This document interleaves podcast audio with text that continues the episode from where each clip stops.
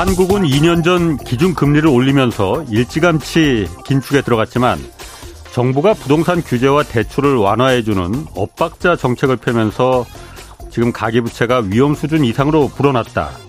아, 한국은행이 어제 발표한 보고서 내용입니다. 우리나라는 2021년 8월 미국보다 먼저 선제적으로 기준금리를 인상하기 시작했습니다. 그 결과 지난 3월까지 집값이 내려가고 가계부채도 꾸준히 줄어들었습니다. 그러나 올해 초 금융당국이 상생금융을 들이대면서 시중은행들의 금리 인하를 요구했습니다. 또 정책금융을 동원해서 파격적인 금리로 빚내서 집을 살 수 있게 해주는 특례 보금자리론도 내놨습니다. 거품 제거를 위한 기준금리 인상이라는 고통스러운 처방이 정부의 부동산 방어 정책으로 아무런 역할을 못하고 오히려 집값과 가계 부채를 부채질했습니다. 한국은행 그 결과, 한국은행은 그 결과 현재 한국의 소득 대비 집값 비율이 26배로 늘어났다고 밝혔습니다. 버는 돈을 26년간 한 푼도 쓰지 않고 모아야만 집을 장만할 수 있다는 의미입니다. 우리가 흔히 말하는 선진국, 주요국들 가운데 이런 나라는 한 곳도 없다고 한국은행은 밝혔습니다. 네, 경제와 정의를 다잡는 홍반장, 저는 KBS 기자 홍사원입니다.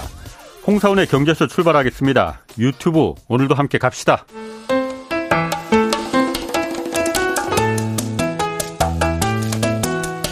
대한민국 최고의 경제 전문가만 모십니다.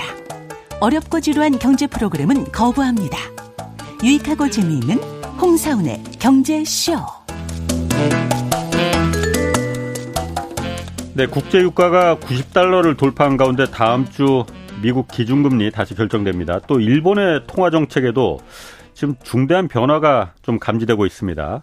그래서 모셨습니다. 어, 여러분들 많이 좋아하시는 그분입니다. 오건영 신한은행 W그룹 팀장 나오셨습니다. 안녕하세요. 네, 안녕하세요. 오랜만에 나오셨습니다. 아, 예, 불러주셔서 감사합니다. 자, 먼저 일본부터 좀 볼게요. 아, 예. 어, 일본 그 일본은 원래 국채 금리 그러니까 시장 금리를 통제하는 나라잖아요. 네, 그렇죠. 예. 전 세계에서 유일하게. 네네. 그런데 일본의 그 10년물 국채 금리, 국채 수익률이 0.7% 지금 훌쩍 넘었어요. 네 네, 그렇습니다. 어, 이게 왜냐하면 일본 국채 금리가 네네. 한국 경제도 매우 이게 중요하기 때문에 우리가 다루는 네, 그렇죠. 거잖아요. 네네. 이렇게 오르는 이 일본 국채 금리가 이렇게 오르는 이유가 도대체 뭐냐? 네네. 아 그리고 이게 무슨 문제가 있는 거냐? 네네. 좀 그 부분부터 좀 묻고 싶거든요. 근데 이제 저기 지난번에도 한 두두한 두 달 전, 세달 전쯤 나왔을 때 이제 음. 예. 일본에서 통화 정책 변경한 거 그때 이제 YCC의 한도를 높여줬거든요. 약간 높여줬죠. 예, 0.5로 막고 있던 걸 어. 0.5에서 1.0으로 밴드처럼 만들었어요. 그러니까 국채 수익률 금리를 네, 그렇죠. 국채 금리죠. 기준금리가. 아. 기준금리는 마이너스 0.1에 박아놓은 상태입니다. 그럼 그대로고. 네. 어. 근데 이제 여기서 이제 우리가 볼 게 뭐냐면 어. 0.5에서 1.0으로 이제 이 밴드를 만들어 줬는데 이 음. 밴드를 만든 이유가 가장 중요한 건 그거예요. 일단 일본은행의 내심이 드러난 게 일단 첫 번째는 1은 넘기고 싶지 않은 겁니다. 1.0은 넘 기고 싶진 음. 않은데 0.5보다는 높아야 될 것 같아요. 왜냐하면 0.5가 너무 낮은 상태로 어, 누르고 있으니까 네. 위에서 이 금리를 끌어올리려는 힘들이 네. 너무 세서 막을 방법이 없는 거죠. 이걸 막으려면 너무 많은 채권을 사서 금리를 눌러줘야 되는 겁니다. 그렇죠. 그럼 네. 너무 많은 채권을 사다 보니까 엔화를 너무 뿌려야 되잖아요. 네. 채권을 사면서 엔화를 줘야 되니까 엔화가 너무 많이 풀리면 엔 약세가 너무 심해지거든요. 물가도 오르고. 네, 그렇죠. 그러면 어. 수입 물가가 올라가니까 네. 답이 안 나오잖아요. 그래서 이제 물어보는 거죠. 그러면 어디까지 올리면 될까? 어. 1%는 넘기고 싫은 넘기기 어, 싫은데 어. 어디까지 올리면 돼? 그거 어떻게 어. 알겠습니까? 어. 아무도 모르죠. 그럼 이제 얘기하는 거죠. 가봐야 알죠. 어. 그럼 아 이게 그런 말이 안 되는 게 어딨냐. 네, 네. 근데 이제 생각하는 거죠. 그럼 0.75한데 0.75를 올려봤는데 너무 많이 올린 거면 네. 피해를 보잖아요. 예. 그럼 1 근데 또 너무 많이 올리면 피해를 보잖아요. 그래서 네. 한번 조금씩 조금씩 올려보겠다는 얘기죠. 근데 그렇다고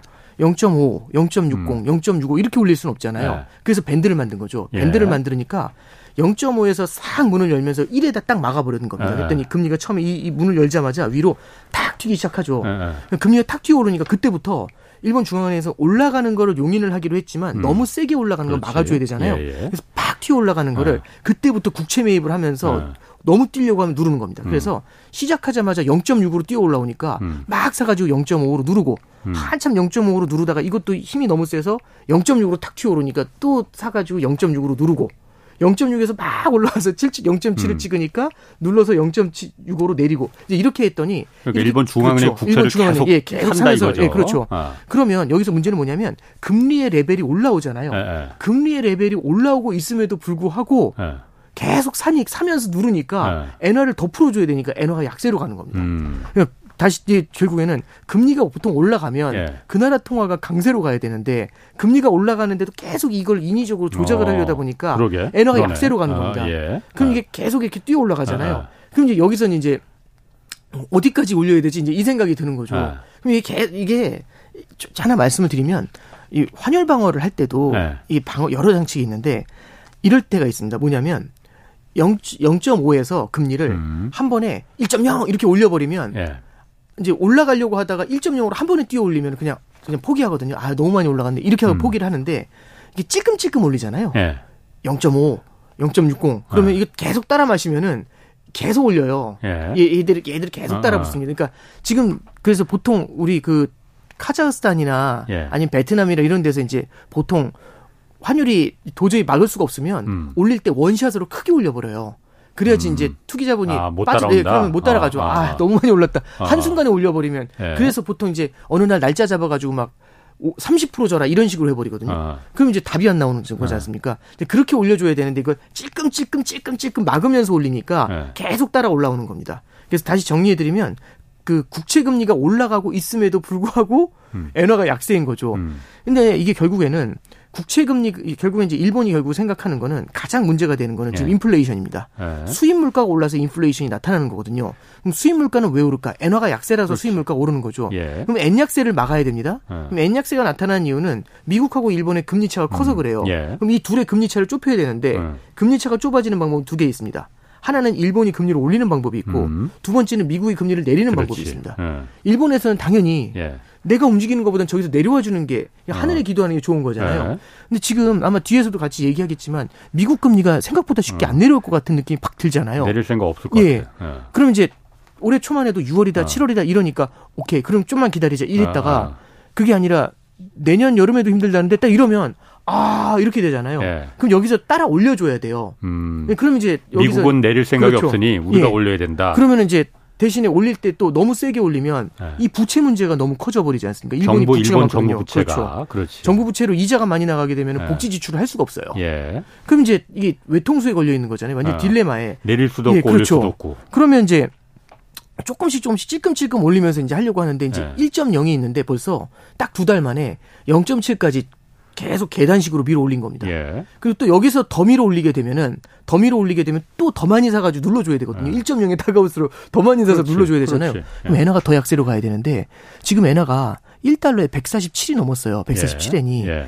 작년에 151엔까지 갔거든요. 음, 그런 적 있죠. 그러니까 150엔을 넘는 게 되게 부담스러운 겁니다. 일본 입장에서는. 음. 여기서 엔화가 더 약해져 가지고 수입 물가가 더 올라가면 지금 미국하고 일본하고 소비자 물가 지수가 거의 비슷해요. 3%가 음. 넘었어요. 예. 한, 한순간엔 역전한 적도 있었거든요. 그러면 이제 일본 입장에서는 이 물가 인플레이션의 부담이 더 커지는 문제가 생길 수 있잖아요. 음. 그러니까 이제 여기서는 엔화 결국에는 금리를 누르면서 엔화를 약세로 만들고 있는 건데 예. 엔화 약세가 싫으면 금리를 끌어올려야 되고 예. 금리를 너무 세게 그렇지. 끌어올리지 않으면 예. 엔화 약세를 만들어야 예. 되고 이 둘 사이에서 이제 예. 여력이 많이 없어지고 있는 겁니다. 예. 그러면 말씀드렸던 것처럼 0.5에서 1.0 밴드 만든 다음에 여기서 시간 한참 끌어주고 싶었던 거예요. 여기서 시간을 한참 여기서 한참 버티면서 그런 동안 미국에 그렇죠. 내릴, 내릴 때까지 그렇죠. 어. 어 정확하게 보시네요. 어, 버티자 네, 일단. 그렇죠. 그날까지. 아, 한국도 지금 그런 상태예요 지금. 뭐 이제 약간은 이제 밴드하고는 좀 아, 다르긴 예, 한데 예. anyway 어. 이제 그래서 이렇게 버티고 어. 있는 건데 이게 생각보다 너무 빨리 올라오고 있잖아요. 생각했던 것보다. 예. 그럼 이제 일본 입장에서는 이 YCC 갖고는 답이 안 나올 수 있어요. 예, 예. 그럼 뭘 해야 되는 거냐면 기저에 있는 마이너스 금리를 조절해야 되거든요. 기준금리를. 네, 기준금리를. 이걸 조절하는 방법을 근본을 바꾼다. 그렇죠. 그러면 그럼 이제 그걸 어디서 힌트가 나오냐? 예. 우에다 총, 총재가 일본 은행 총재가 얼마 전에 이제 인터뷰를 했는데 예. 어 굉장히 힘들어 할 겁니다. 그래서 이제 어떤 얘기가 나왔냐면 원래는 이제 우리가 이 인플레이션이 기조적인지를 알려면은 좀 예. 판단할 시간이 필요하다고 생각했다. 예. 그래서 원래 올해 4월에 취임을 할 때 뭐라고 했냐면 약 16개월 이상 정도는 봐야 될 것 같다라고 하면 예. 내년 말 정도가 돼야 되잖아요. 예. 그 정도에 이제 박통 그 마이너스 금리를 해제할지를 음. 고민할 건데 근데 이제 당장 요번에 뭐라고 했냐면 올해 연말 정도에 봐도 되지 않을까 이제 이런 얘기 하는 거죠. 올해 연말이나 연초 정도에 이제 어. 이 인플레이션이 기조적인지를 판단할 수도 있지 않겠냐 그런 생각을 한대요. 올해 연말이면 이제 한 세 달도 안 남았는데. 그렇죠. 올해 네. 연말 내년 초면은 네. 몇 개월 남지 네. 않았잖아요. 그 얘기는 뭐냐면 16개월까지 가지 않고 네. 어쩌면 조기에 마이너스 금리를 정리할 수 있다는 얘기가 됩니다. 기준 금리를. 네, 그렇죠. 어. 그러면 YCC뿐만 아니라 이제 마이너스 금리를 어. 정리를 한다는 얘기죠. 왜냐하면 YCC로 조절하기에는 1%라는 기준 그, 그 금리의 상단에 생각보다 빨리 다가올 것 같고 음. 그리고 이걸 갖다가 계속 누르, 누르자니 엔화가 약세가 심화될 것 같고 예. 그러니까 이제 이쪽에선 답이 안 나오니까 예. 기준금리를 조절하는 방법 적으로 지금은 조금은 좀 눈을 돌리고 있습니다. 그러니까 음. 이제 시장에서는 아 언제까지 버틸 것인가 이제 그 생각을 하고 있는 거죠. 음. 그래서 이제 일본이 참 그 뭐라고 해야 될까요? 코너에 몰려 있다라는 얘기 예. 예, 그런 거는 좀 볼 수 있을 것 같고요. 이게 풀려주려면 미국의 국채 금리가 지금 높이 올라가 있는데 예. 이게 이제 금리 인하를 할 것 같다라는 기대를 음. 반영하면서 눌 음. 음. 내려오기 시작을 하면 예. 한숨 돌릴 수가 있겠죠. 예. 한숨 돌릴 수가 있겠죠. 원래는 그때까지 버티려고 예. 했는데 예. 그게 기미가 안 보이니 그렇죠. 먼저 선제적으로 그러면 일본 예. 중앙은행이 네. 야 그거는 먼 얘기 같다. 네네. 이러다가는 다 망하게 생겼으니 네네. 고통스럽더라도 지금 통화 정책을 바꾸자라는 얘기가 지금 나오는 거 아니에요? 네, 그렇죠. 통화 정책의 전환이 거기서 나타날 어. 가능성들도 이제 조금씩 열어주고 있는 거죠. 그러면은 네. 통화정 일본이 그러니까 통화 이러지도 저러지도 못하는 올리지도 내리지도 못하는 외통수에 걸렸었다는 거는 네. 그 알고 있어요. 네네. 그러면은 왜 그럼 지금 바꾸려고 하느냐? 바꾸면은 네. 그러니까 엔저를 엔고로 바꾸겠다는 거잖아요. 그리고 기준금리를 올리겠다는 거 아니에요? 그럼 아까 네네. 말씀하신 대로 네네. 올리지 뭐 여태까지 못했던 이유는 네네. 한 가지입니다. 정부 부채가 워낙 그 국가 부채가 250 GDP 250%를 전 세계 그야말로 원톱이니 네. 국채 금리를 올리면은 일본 정부 파산한다. 네. 그렇기 때문에 못 올린다는 거 있잖아요. 네네네. 지금은 그럼 올려도 괜찮은 겁니까? 이제 여기서 이제 우리가 꼭 봐야 될 게 뭐냐면 네. 급격한 엔강세를 원하거나 음. 급격한 금리의 상승을 원하거나 절대 그러지 않습니다. 예. 이게 뭐냐면 일본은행이 컨트롤할 수 있을 정도로 완만하게 따라갈 수 있을 음. 정도로 원하는 거거든요. 예. 이번에 YCC의 상단을 풀 때도 그래서 이렇게 완만한 걸 좋아하지 아하. 여기서는 급격하게 움직이는 걸 원하진 않아요. 그리고 예. 또 하나는 뭐냐면 엔화가 지금 보시면은 계속 일방적으로 약세를 보이게 되면은 예. 애는 계속 약세인가 봐. 막을 생각도 없나 봐. 이 생각이 들게 되면은 음. 엔화 약세가 더 세지거든요. 그렇지. 이것도 원하지 아, 않는 거죠. 아, 아. 그러면 이거를 반대로 꺾어 줘야 될 필요가 있는 겁니다. 그래서 여기서 이제 우리가 봐야 될 거는 일본은 일본 은행이 이제 완화해서 긴축으로 돌아선다. 그게 아닙니다. 완화를 덜 완화하는 쪽을 바라보고 있는 거고요. 그다음에 두 번째는 강세를 바라보는 게 아니라 음. 약세 기조가 더 강해지는 거를 제어를 해버리고 싶은 거죠. 음. 현재는 이렇게 하려면 약간의 변화는 줄 수가 있어요. 그러면 마이너스 금리를 푼다고 해서 엄청난 게 아니라 마이너스 0.1이라는 기준 금리가 음. 0으로 바뀐다든지 이런 예. 쪽에 전환이 나타날 수는 있겠죠. 예. 이게 이제 그래서 기저에서 나타나는 변화라고 보시면 되고요. 금리를 크게 끌어올린다 이게 아니라 도저히 쓸 수 없는 수단들이 있기 때문에 음. 결국에는 금리라는 수단까지도 고민을 하고 있다. 그래서 하나하나 이제 걸로? 풀어주는 거죠. 그래서 일본 입장에서는 천천히 하나하나 움직여줘야 네, 되는데 네. 이걸 움직이지 않고 계속 음 하고 버티고 있다가 네. 나중에 등 떠밀려가지고 한꺼번에 움직여야 되면 네. 이 변화가 되게 급격하게 나타날 수가 있지 예. 않습니까? 예. 그러니까 이런 거는 오히려 일본은행에서는 경계를 하게 되겠죠. 그래서 너무 몰려가는 것 네. 이런 것에 대해서 그런 것들보다는 선제적으로 조금씩 조금씩 미리 음. 완충 장치를 만들어서 바꿔야겠다. 그래서 16개월이라는 말을 했다가 요즘은 이제 음. 내년 초 이제 이런 얘기를 막 하는 이유 중에 하나가 예. 바꾼다는 얘기가 아니라 예. 그때까지 인플레이션이 쉽사리 잡히지 않고 엔저가 쉽게 잡히지 않고 하면은 그때는 기준금리를 건드려 볼 수도 있다라는 얘기를 넌지시 흘리고 있는 거겠죠. 그러니까 일본 정부는 네. 뭐 일본 정부뿐만이 아니고 전 세계 어떤 정부든 통화 네. 정책이 네. 급격한 어떤 변화를 갖다가 원하는 그렇죠. 정부는 없을 거예요. 네, 그렇습니다. 그런데 일본도 완만하게 네. N저에서 N고로 이제 완만하게 가는 걸 원하고 그런 네네. 부분에 대한 정책을 작전을 짠다 하더라도 네네.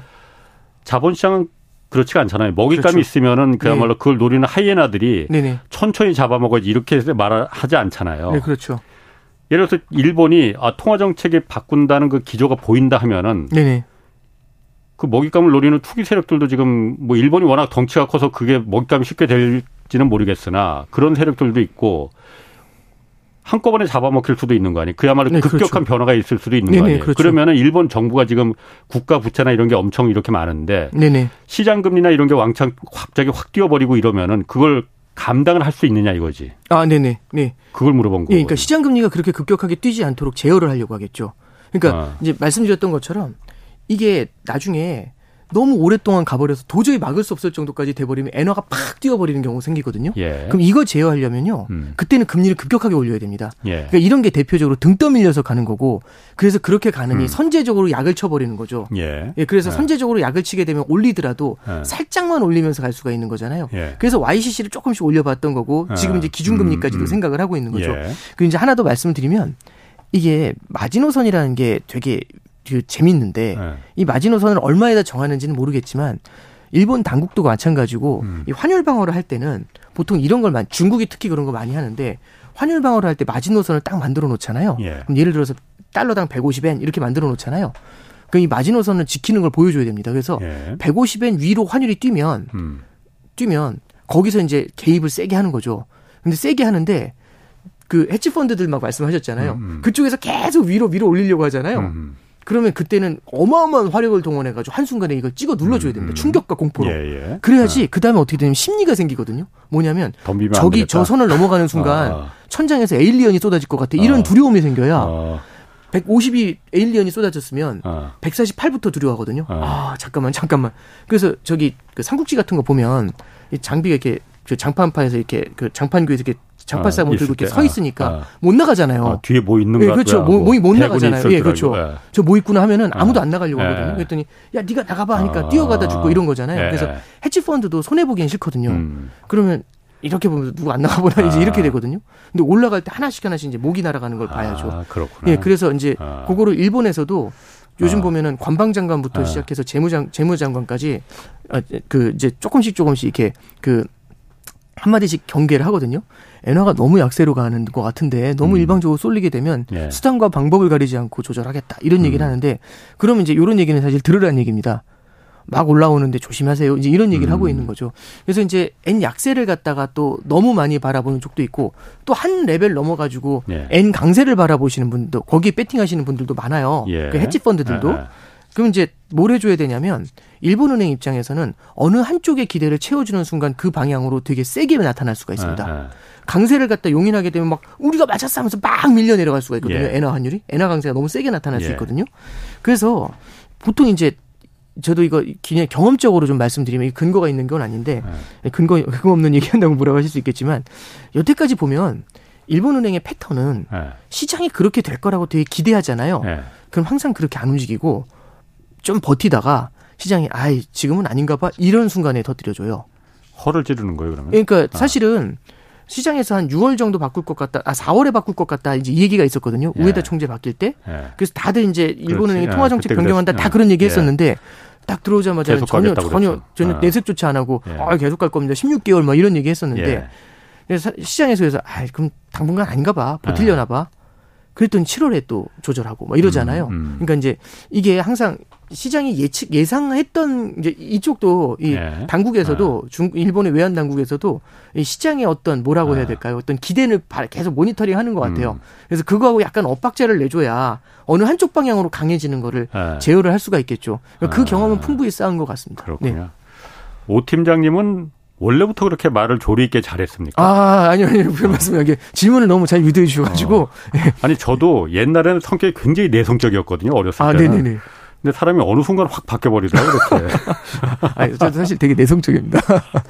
그러면은, 제가 봤, 그, 제가 만약에. 네네. 어, 일본의 그 중앙은행 총재나 아니면 기시다 총리였다면은. 네. 이렇게 생각할 것 같아요. 네. 야, 이 상황을 언제까지 끌고 갈 수는 없고. 보니까 네네. 엔저가 그렇게 우리 일본한테 도움이 되는 것도 아닌 것 같다, 지금. 네네. 더군다나 인플레도 이제 경험해보지 못했던 인플레도 네네. 일본이 막 지금 경험해보고 네. 국민들 입이 지금 나오기 시작했는데. 네네.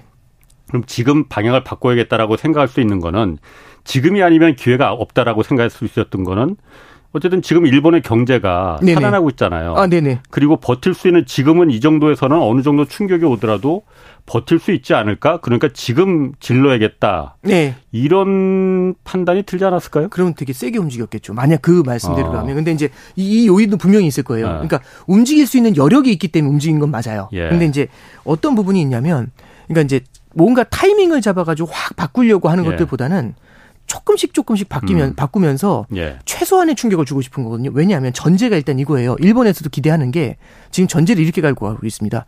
지금 인플레이션이 일본이 높잖아요. 예. 지금의 인플레이션은 일시적이라고 보고 있어요. 어, 일본이? 예. 근데 일시적인 인플레이션이다라고 예. 보고 있거든요. 근데 예. 이제 그 일시적이 얼마인지는 모르죠. 어허. 근데 이제 일시적이라고 바라본다는 얘기는 예. 어쩌면 그게 객관적인 사실일지도 모르지만 일본 은행의 기대 사항 기대 기대일 수도 있어요. 예. 기대 요인. 근데 음. 이제 이렇게 보면 되는 거죠.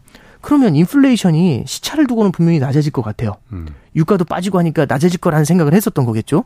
그러면 이게 머지않은 미래엔 내려올 것 같은데 음.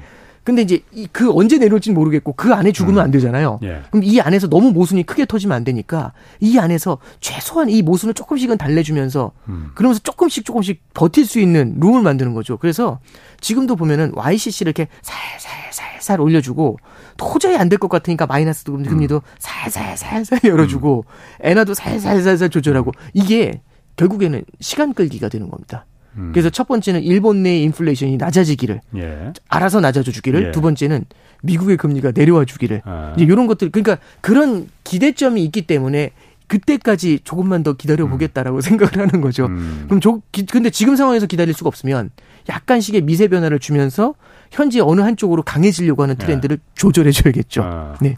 근데 그 살살살살 가면 좋은데 네. 사실 우리가 지금 그 이 얘기를 하는 것도 이게 우리 경제 잘못하면 영향이 있을까봐. 네네. 과거에도 그런 경험이 있었고 2008년에도 갑자기 네네. 그때 엔저 대출, 엔화 대출 받아서 망한 사람들 많이 있거든요. 아, 네네. 그렇습니다. 네. 갑자기 엔화가 싸다고 해서 했다가 갑자기 엔고가 돼버리면서 그 두 배로 막 빚이 늘어난 사람들이 있었잖아요. 네네, 이른바 그 엔캐리 트레이드 청산이라는 네네, 거. 네네, 그렇습니다. 그 가능성이 그러니까 해외에 잔뜩 나가 있던 그 엔저 대출, 엔화 대출이 네. 다시 일본이 금리 올리기 시작한데 그러니까 야 일본으로 가는 게 제일 낫겠네. 네. 하고 다시 일본으로 다 돌아가면은 엔화 가치가 확 올라가는 거잖아요. 네, 그렇습니다. 그리고 금리가 올라가는 거잖아요. 네네. 그럴 가능성이 있겠느냐 없겠느냐. 네. 이제 엔캐리가 청산이 될, 되는 조건은 두 가지가 있습니다. 예. 이제 아, 세 가지라고 보는 게 맞겠죠. 이제 사실은 앞에 두 개는 똑같은 건데. 예. 첫 번째는요. 우리가 이제 일본의 일본 사람인데 해외에 음. 투자를 하잖아요. 예. 그러면은 첫 번째 기대는요. 해외보다 일본의 금리가 낮아야 돼요. 근데 어. 일본이 워낙 금리가 낮으니까 그렇죠. 예. 일본에서 자금을 빌려서 예. 해외에 투자하는데 두 번째는 엔화가 약해질 거라는 기대가 있어야 됩니다. 그래서 음. 엔화가 약해져야지 다른 나라 통화를 사잖아요. 그럼 그렇지. 엔화가 네. 약해진다는 얘기는 내가 산 다른 나라 통화 가치가 올라가잖아요. 예. 그래서 금리 차를 먹고 환 음. 차익을 음. 먹을 수가 있죠. 음. 그래서 엔캐리를 하는 거고요. 예. 그다음에 두 번째는 이제 마지막 하나는 이 국가가 투자하려는 국가가 안정적이어야 됩니다. 그래서 음. 성장성에 있어서 여기서 먹을 수 있는 뭔가 수익이 예. 있어야겠죠. 예. 그럼 이 엔캐리가 청산될 때는요. 세 가지 조건이 필요하죠. 첫 번째는 금리가 뛰거나 예. 두 번째는 환율이 뛰 이제 엔화가 강세로 전환하거나 세 번째는 상대 국가가 불안하거나 음. 음. 금융위기는 예. 이셋 중에 과연 어디 들어갔을까? 상대국가 불안했던 거죠. 아. 그랬더니 전 자본이 돌아서 돌아온 겁니다. 아. 그럼 일단 우리가 봐야 되는 조건은 예. 엔캐리가 아주 본격적으로 제대로 청산이 된 거는 예. 해당 국가가 불안할 때 예. 해외에서 자본이 일본으로 음. 복귀하면서 나타났던 게 예. 대표적인 엔캐리가 08년도고요. 예. 두 번째 이제 엔캐리 청산이라고 하기는 애매, 애매하지만 그 추세를 강화했던 게 2011년도에 동일본 대지진이었죠. 음. 왜냐하면 보험금을 지급을 해야 되니까 그렇지. 해외에 있던 자산을 팔고 돌아온 거죠. 엔화로 바꿔줘서 예, 그렇죠. 내줘야 되니까 보험금으로. 그렇죠. 그러니까 그 음. 동일본 대지진이 참 어마어마한 규모의 사실은 충격이었던 거잖아요. 예. 사실 그래서 이제 금융시장에서 예측이 사실은 불가능하다고 아, 하는 그렇지. 이유 중에 하나가 아, 아. 그걸 어떻게 알겠습니까? 아. 예. 그래서 이제 그렇게 이제 엔화가 초강세로 전환될 때 예. 그런 케이스들이 좀 있었죠. 이게 일본이 2006년도에요. 일본이 그때가 그때까지 진행을 했었던 제로 금리하고 양적 완화를 동시에 풀어가지고요. 2006년도 4월달에 금리를 인상한 적이 있습니다. 예. 어떻게 됐을까요? 난리가 났었겠죠. 그래서 이제 그때도 금리 일본 금리가 확 올라가니까 막 난리가 났었어요. 그래서 네. 엔화가 강세 전환되고 우리나라에서 엔캐리 청산 나오는 거 아니냐 그 얘기가 되게 음. 많았어요. 2006년입니다. 예. 근데 잘 지나갔거든요. 어. 왜냐하면 금리를 올리더라도 0.25, 0.2 이렇게 살살 올렸어요. 음. 지금 그거보다도 더 살살 올릴 거예요. 예. 그러면 금리를 찔끔찔끔 올리니까 일본 엔화가 2007년도에는 100엔에 예. 700원 가까이까지 내려갔었습니다. 700엔. 아, 700원이요. 100엔에 700원. 네. 지금 900원 뭐 이 정도인데. 낮다고 생각하시잖아요. 어. 그때 710원, 20원이었거든요. 제가 어. 그때 일본에 파견 3개월 가 있었어요. 네. 그때 엔화 환율 그때 보면은 720원, 730원은 예사였습니다. 어. 진짜 일본 여행 할 어. 만할 때였죠. 어. 예. 근데 이제 그, 그만큼 이제 그 무조건 금리가 막 그렇게 바뀐다고 해서 예. 모든 게 다 움직이는 건 아닙니다. 예. 엔캐리가 청산이 되면 일본엔 좋은 거냐 전혀 그러지 않아요. 일본 수출이 지금 현재는 나아져야 되는데 수출이 완전히 초토화가 돼 버리거든요. 음. 그 저기 실제로 이 엔화 강세로 갈 때 일본 니케이 지수가 그냥 바닥을 기어요. 그래서 일본 입장에서도요. 엔화가 급격하게 절상되는 건 마찬가지로 원하지 않습니다. 음. 그러면은 조절할 수 있을 정도로 안정적인 레벨에 위치하는 걸 좋아하죠. 그래서 저도 기업하시는 분들이나 네. 다 똑같이 세미나 하다 보면 네. 환율이 올라가는 게 좋을 것 같잖아요. 수출을 네. 잘하면 수출 수출 기업 입장에선 안 그래요. 하시는 말씀이 항상 똑같습니다. 올라가는 거고 내려가는 거고 상관없는데 안정됐으면 좋겠다고. 어. 예측이 가능해야지 뭘 하, 의사 결정을 하지 않겠냐 예, 이거죠. 예, 예. 국가 입장에서도 마찬가지입니다. N 저 N 고를 원하는 게 아니고요. 안정을 원하죠. 음. 근데 지금은 안정이 아니지 않습니까? 예. 그래서 이 안정을 만들고 싶은 거죠. 이 안정을 만든 상태로 불안한 상태가 알아서 완화가 돼주기를 기다리고 싶은 거죠. 음. 네. 그래서 이제 이제 말씀을 좀 길게 드리긴 했었는데요. 일본 당국에서도 무언가 타겟을 잡아놓고 음. 그렇게 막 움직이려고 한다는 거는 아닌 것 같고요.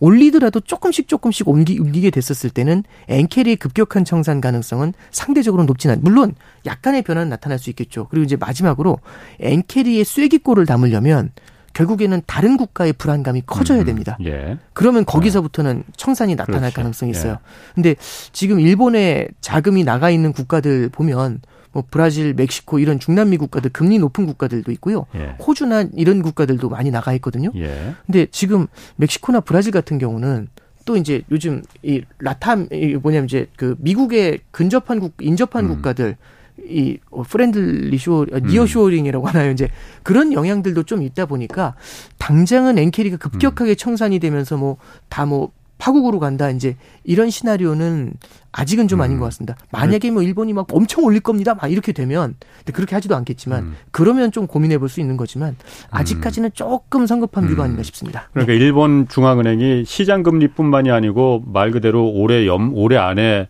기준 금리까지도 어쨌든 아주 0.1% 포인트라도 조금이긴 하지만 그렇게 기준금리를 마이너스해서 그냥 돌리겠다라고 해도 그게 그렇게 크게 지금 영향을 피해를 그 영향을 주지는 않을 거라 이 말이죠. 그렇죠. 이제 아. 기준금리를 마이너스 1에서 1까지 막확 올리거나 아. 그게 아니라 마이너스 0.1에서 플러스 0.1까지 예. 이것도 마찬가지로 밴드부터 바꾸게 되지 않을까 예. 싶어요. 예. 예. 이렇게 조금씩 조금 조절하면 그 예. 순간순간의 충격은 있을 텐데 음. 우리가 뭐 저기 금융위기 때 생각했었던 것처럼 어마어마한 엔캐리 청산 예. 이제 이런 케이스하고 만나지는 않을 것 같습니다. 네. 그렇군요. 그러면 미국으로 좀 네. 가봐서 미국이 어 지금 미국도 아 일본도 그러니까 일본이 언제 금리 내리나 이것만 지금 오매불망 네. 이렇게 된다고 네. 했잖아요. 네, 네. 일단 미국 물가 상승률이 3.7% 나왔잖아요. 네. 꺼진 불도 다시 보자고 했는데 인플레 이거 다시 불 붙는 거 아니냐 이런 우려들도 있거든요. 아, 네 없잖아. 어떻게 보세요, 팀장님? 유가가 지금 계속 올라오잖아요. 그러니까 아, 아 이게 이게 참 그 실물 경제보다 금융 경제 쪽에 풀려 있는 돈이 많으면 예. 실물 경제의 로직으로 금융 경제를 해석하기 되게 어렵습니다. 예.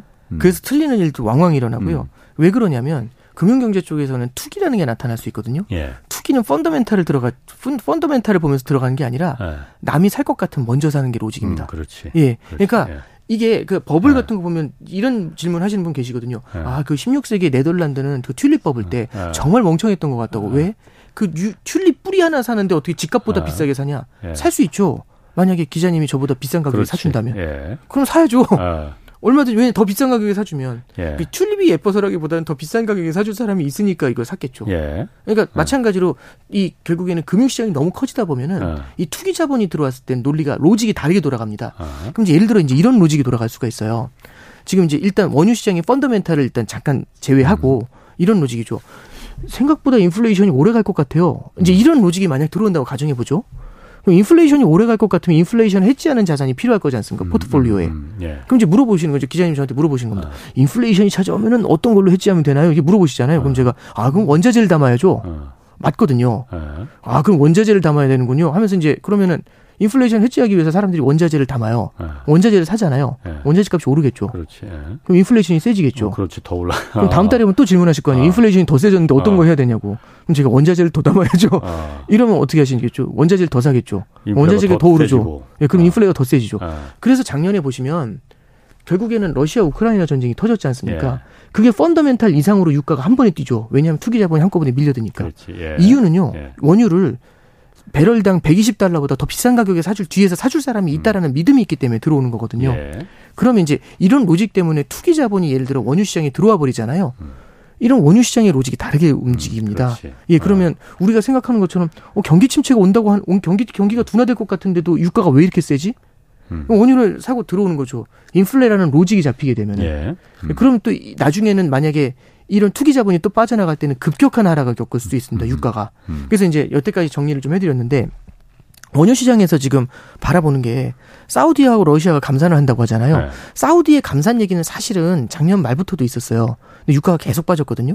실제로 감산하고 예, 있잖아요. 감산하고 있었고 어, 그 어. 감산을 연장을 한 건데 예. 그 이제 그게 사실은 약간 뭐랄까요 펀더멘탈리는 유가를 갖다 끌어올리는 요인이지만 예. 아무도 쳐다보지 않을 때는 그 정도 로직에는 안 움직여요. 어, 예. 그런데 이제 두 번째는 러시아 쪽에서 움직이는 건데 음. 러시아가 원래 3, 40% 정도 바겐세일한 원유를 갖다가 음. 막 팔았었는데 그 원유 판매가 이제 거의 끝나갔다는 얘기죠. 예. 그래서 러시아 쪽에서 원유를 갖다가 별로 풀, 풀어주질 않으니까 또 비싼 가격에 풀려고 하니까 사우디 쪽에서의 원유 수요가 늘어간다. 뭐 이제 이런 logic도 있어요. 저도 뭐 그거는 또 일리가 있는 얘기 중에 하나라고 생각을 합니다. 근데 이제 이런 fundamental한 logic들 뿐만 음. 아니라 여기에 이제 하나 더 붙는 게 미국의 전략 비축유거든요. 음, 작년에 미국의 전략 비축유를 마구 쏟아내니까 결국에는 유가가 예, 내려갔어. 근데 네. 이제 전략 비축유가 80년대 이후에 가장 적게 보유하고 있거든요. 그러니까 쟁여놓지를 않았다고 예, 그렇죠. 이제 이거를 어. 언젠간 쟁여야겠죠. 네. 근데 언젠가 쟁인다는 걸 떠나서 뭐가 있는 거냐면 더 팔진 더 줄이진 못하겠죠. 네. 그러면은 지금 원유 시장에서 그 유가가 올라가는 거를 사실은 반대편에서 던지면서 제어해 주는 side의 어떤 그 그러니까. 그 전략 비축유가 어. 사실은 카드가 하나가 사라져 있는 겁니다. 예. 그러면은 카드가 사라져 있는 상태에서 fundamental이 있고 그다음에 인플레이션이 좀 이어질 음. 수 있을 거라는 스토리텔링이 붙을 수 있으면 음. 그러면 뒤에서 사줄 사람이 생기 기자님 사줄 수 있을 것 같잖아요. 그럼 들어가 있어야죠. 그러니까 예. 아니, 저 제가 봐도 네네. 유가는 내려갈 이유가 지금 없을 것 같은데 유일한 네, 건 예. 이란이나 베네수엘라 그, 그 원유를 갖다 그 네, 그렇죠. 풀게 해줘서 예, 예. 그거면 모를까 예, 그렇죠. 다른 이유는 오를 이유밖에 없겠네 지금 예. 사우디나 러시아가 감산을 네네. 지금 풀 이유도 없을 테고 네네. 꽃놀이 팬데 네네. 그거 아니에요? 네, 그렇죠. 일본은 이제 미국의 정유시설에서의 공급이 늘어나거나 이런 것들도 좀 필요한데 예. 당장은 그게 바로바로 바로 되는 건 아니니까요. 음. 근데 다만 이제 이런 건 있죠. 말씀드렸던 것처럼 투기 자본이 많이 들어온 케이스 있잖아요. 예. 그러면 음. 유가가 올라야 되는데 음. 생각보다 많이 올라와 있는 경우가 생길 수 있습니다. 생각보다. 네, 그러니까 예를 들어서 아. 작년에도 유가가 예, 예. 140불 갔거든요. 예. 전쟁 때문에 140불을 간 게 아니라 전쟁 때문에 예를 들어 100불, 110불을 갔는데 음. 그 위에 투기 자본이 붙어가지고 140을 그렇죠. 갔을 수 있죠. 예. 이러면 요게 빠지면서 유가가 한 번씩 급격하게 떨어질 음. 수가 있습니다. 그래서 저는 좀 최근에 음. 원유 시장에서 보면은 이게 약간의 투기 자본의 논리들도 조금은 좀 이제 예. 작용하고 있는 게 아닌가. 그래서 예. 인플레이션 스토리가 붙게 되잖아요. 예. 그 인플레이션 스토리를 그 방향으로 더 강화시키는 경향들이 원유에서부터 음, 음. 나타나는 경향들이 좀 있습니다. 예. 예 그래서 음. 일단은 그 원유에 대한 말씀을 좀 드렸고 음. 그럼 예를 들어서 이 유가가 당분간 이렇게 높은 수준을 유지하게 된다라고 하면 인플레이션이 생각보다 소비자 물가지수 내려오는 속도가 생각보다 느릴 수가 있어요. 음. 그리고 이제 예를 들어서 소비자 물가 지수가 또 내려오게 되면은 시장에서 되게 좋아할 거잖아요. 금리 인하 할 거니까. 예. 예. 금리 인하할 것 같으면 금리를 인하하면 주식시장이나 자산시장이 좋을 거지 않습니까? 예. 음. 그러면 금리 인하 하기 전에 주식을 사야겠죠. 그렇죠. 자산을 사야 되고. 예. 근데 그 중에 하나가 원유가 돼 버리면 음. 금리 인하 하기 전에 원유 사야죠. 어. 그럼 내려왔던 다시, 원유가 다시 뛸 수가 어. 있죠. 그러니까 투기 자본의 논리가 들어오게 되면은 예. 그런 이제 궤도에도 음. 들어올 수가 있습니다. 어. 그럼 이게 물가 지수가 내려올려다가도 또 올라가고 네. 내려올려다가도 또 올라가고 이렇게 되면 네. 생각보다 지리한 고지전을 네. 할 수가 있습니다. 네. 그러니까 그 고지전 영화 저도 보면서 되게 많이 느낀 건데 그러니까 뺏은 다음에 좋아하질 않아요.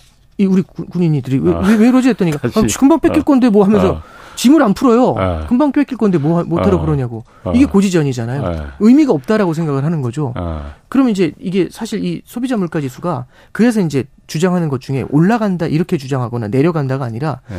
3%의 앵커를 쳐놓고서 거기서 오랫동안 횡보할 수도 있다라는 로직을 펴는 분들도 있는데 음. 어 저도 의미가 있는 얘기라고 생각을 해요. 음. 왜 그러냐면 이게 시험하고 되게 비슷해요. 시험도 보면은 토플 시험 같은 거나 뭐 이제 이런 거 보면은 막 과목이 4개거든요.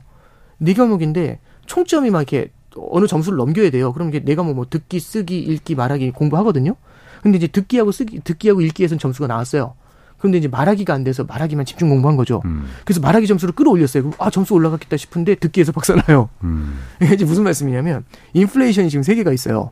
세 개의 인플레이션 중에 뭘 보냐면 첫 번째는 상품 인플레이션, 두 번째는 주거 인플레이션, 세 번째는 서비스 인플레이션. 이게 임금하고 연결이 됩니다. 음, 예. 그런데 지금 보면은 작년 말에 파월 의장이 한 얘기가 상품 인플레이션은 어느 정도는 이제 끝나간다고 음, 본 거예요. 예, 예. 왜 유가가 빠지니까 예. 상품 가격이 내려오는 거죠. 공급망도 예, 풀리고. 예. 두 번째는 임대료, 주거 인플레이션인데 요놈 내려오면 게임 끝난다고 보는 거예요. 예. 요놈 이제 시차만 두면 시간의 문제지. 얘는 이제 올해 한 4분기부터는 뚜렷하게 나타날 겁니다. 아. 그럼 요게 코어 값을 내려놓을 거예요. 핵심 소비자 물가 지수를. 세 번째는 서비스 물가인데 어. 요놈이 안 내려온다. 어. 요게 이제 고민이었거든요. 예. 그러니까 세 과목 중에 국영수 중에 국어는 지금 이미 된 거예요. 어. 근데 영어도 잘 됐는데 이제 수학이 조금 많이 모자란 거죠. 그럼 이제 어떤 생각을 하냐면 제가 학생이면 국어는 됐으니까 국어 내려놓고 영어 수학 공부하고 있는 거죠. 음. 영어 수학 공부하는 거. 영어 안 떨어지게 음. 하면서 수학 공부하고 있는 거죠. 그래서 이제 드디어 수학이 내려올 거, 그 수학이 올라갈 것 같아요. 근데 문제는 뭐냐면 국어를 한동안 안 했더니 국어 점수가 내려가는 거죠. 킬로 문항이 나왔네. 그렇죠. 그게 무슨 말씀이냐면 국어가 유가잖아요. 네. 지금 보면은 상품 가격 인플레이션이 요번에 다시 고개를 살짝 들어요. 네. 그리고 이제 임대료를 그렇지. 제외한 다른 쪽의 서비스 물가가 또 고개를 살짝 들거든요. 예. 이, 이거 보면 마치 두더지 게임 하는 것 같죠. 예. 다 죽여야 되는데 계속 나오잖아요, 한 놈씩. 예. 예. 그러니까 이제 이게 이것 때문에 인플레이션이 인플레이션에서 바라볼 때 내려간다 이게 중요한 게 아니라 2%까지 내려간다라는 걸 기준으로 바라볼 필요가 있는 것 같아요. 우리가 이제 약간 좀 관점을. 그럼 이제 2.7이 된다. 와, 이게 아니라 2% 내려간다라는 걸 바라봐야 되는데 2.7에서 다시 2.9, 2.7에서 2.9 이렇게 왔다 갔다 하면 인플레이션이 남아 있는 거지 않습니까? 그 의미 없다 이거죠. 그렇죠. 2%까지 내려가지 예. 않는 한. 물론 9에서 2로 내 9에서 2.7로 내려온 게 의미가 어. 있죠. 네. 근데 이제 이제부터는 이 밑으로 내려오는 건 이제 2로 내려가는 거를 바라볼 필요가 있는데 거기로 가려고 하니까 이제 저기 그 파월 의장이 한 비유가 그거예요.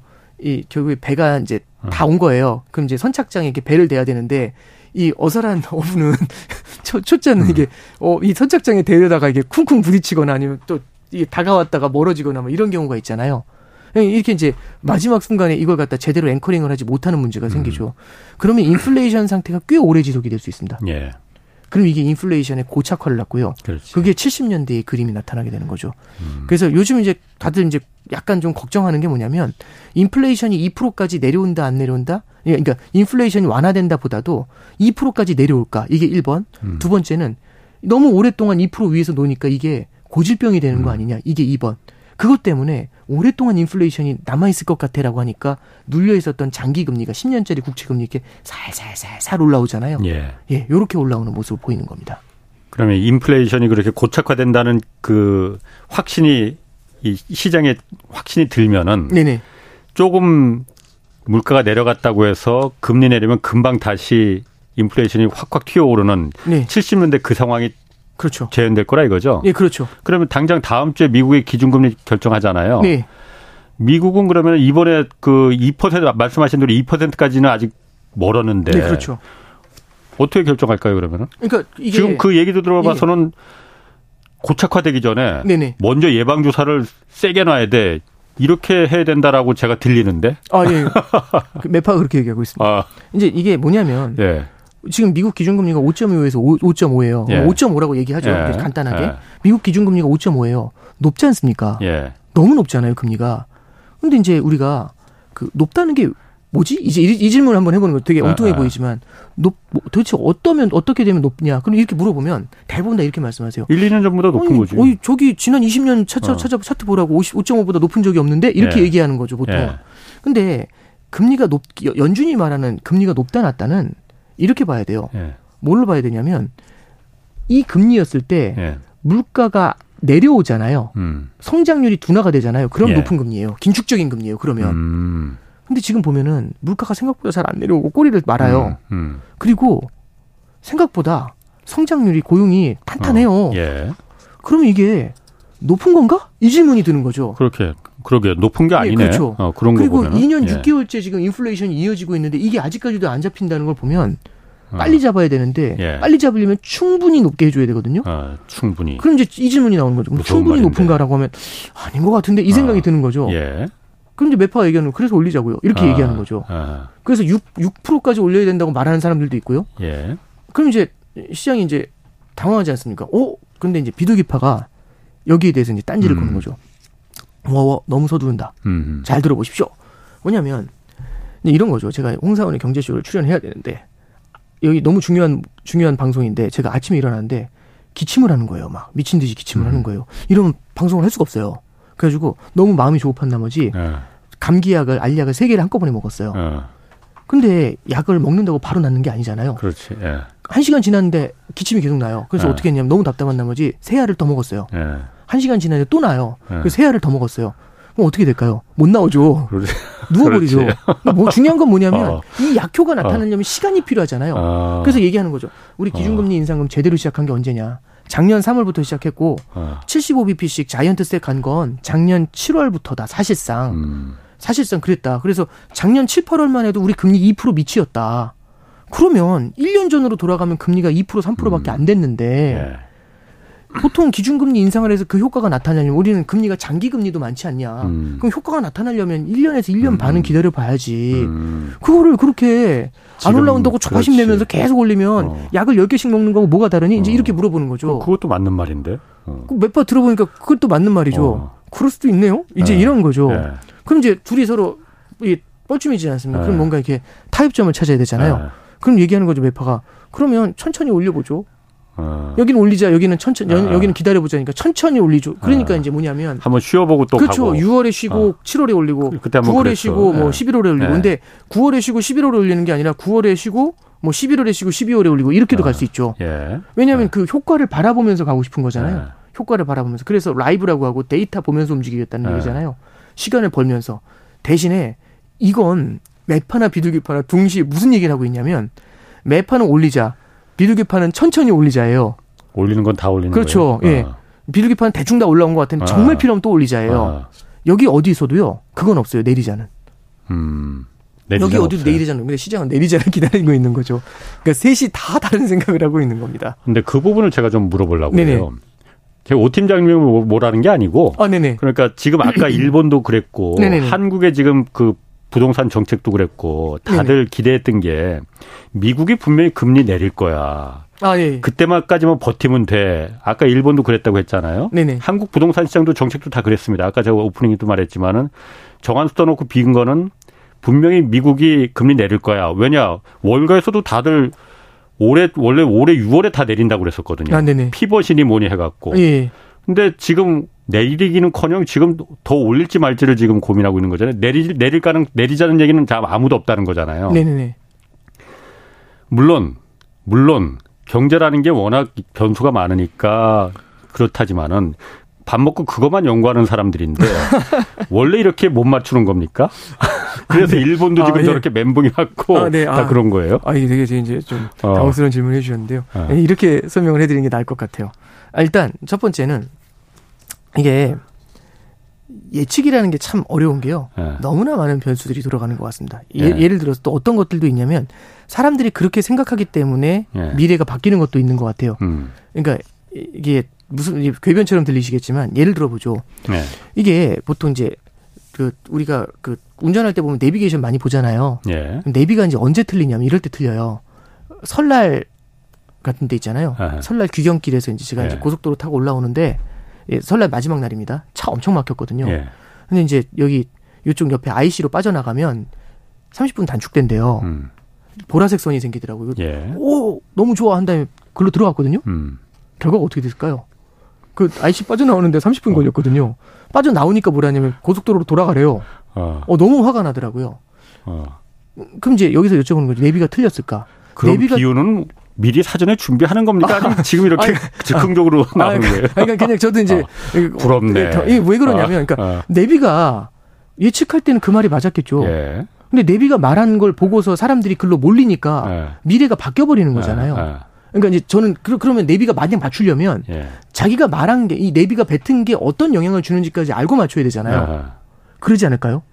그러니까 음. 이제 이게 무슨 말씀이냐면 올해 연초에 다들 경기 침체를 얘기했잖아요. 경기 둔화를 얘기했고 근데 이제 이게 다들 경기 침체, 경기 둔화를 예상하니까 어떤 일이 벌어지냐면 채권 시장에서는 알아서 금리가 쫙 내려가요. 예. 그리고 채권 시장에서 금리가 알아서 쫙 내려가니까 와 금리가 저만큼 내려갈 수 있겠네라는 믿음을 주잖아요. 예. 그러니까 주식 시장이나 자산 시장이 뜨겁게 반응해요. 왜? 지금은 굉장히 많은 자본이 들어와 있잖아요. 돈이. 음. 그러니까 와 이거는 돈 엄청나게 벌 수 있는 좋은 기회지 않습니까? 그러면 금리 내리기 시작할 때부터 사는 게 아니라 미리 사야 되잖아요. 예. 그럼 음, 미리 사서 음, 들어오죠. 그래서 올해 음. 1월 달부터 막 경기 침체 온다니 아. 너무 좋아서 주가가 막 날아가죠. 예. 금리가 막 내려가고. 아. 이게 어마어마한 부스트업을 하잖아요. 그럼 주가가 오르고 주가가 오르고 부동산 가격이 뛰어요. 음.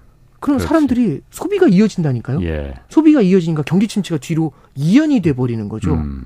경기 침체가 뒤로 이연이 되면 미국에서는 뭐가 있냐면은 일자리를 사람을 채 구하지를 못해가지고 너무 애쓰, 애먹었던 때가 코로나 직후였거든요. 음.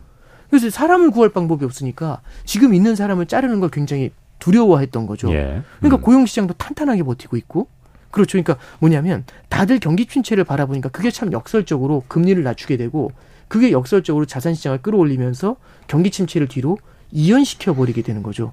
그러니까 무언가 하나의 consensus가 만들어진다는 것에 대해서는요.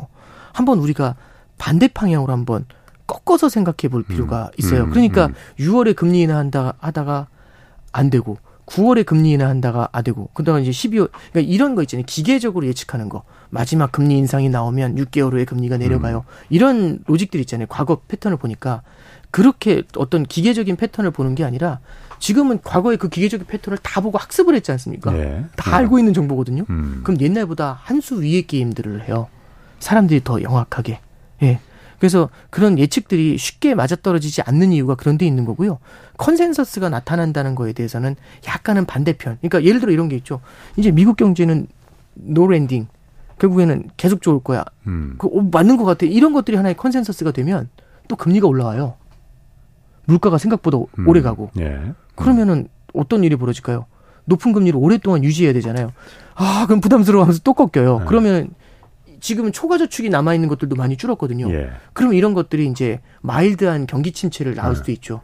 예, 그래서 음. 저는 좀 그냥 변명처럼 말씀드리면 어, 올해 좀 작년 말부터 계속해서 좀 마일드한 경기 음. 침체의 가능성은 여전히 남아 있다 이렇게 말씀을 드리고 있는 겁니다. 아까 중간에 잠깐 말씀하셨지만은 그 미국의 그 금융시장에서 네. 이걸 예측 뭐 올해 그러니까 6월에니 뭐 그 피벗해서 뭐 금리 인하로 돌아설 수 있더니 이걸 예측한 게 아니고 네. 사실 왜냐하면 미국 주식시장 그때 뭐 그래서 굉장히 좋았잖아요. 네네.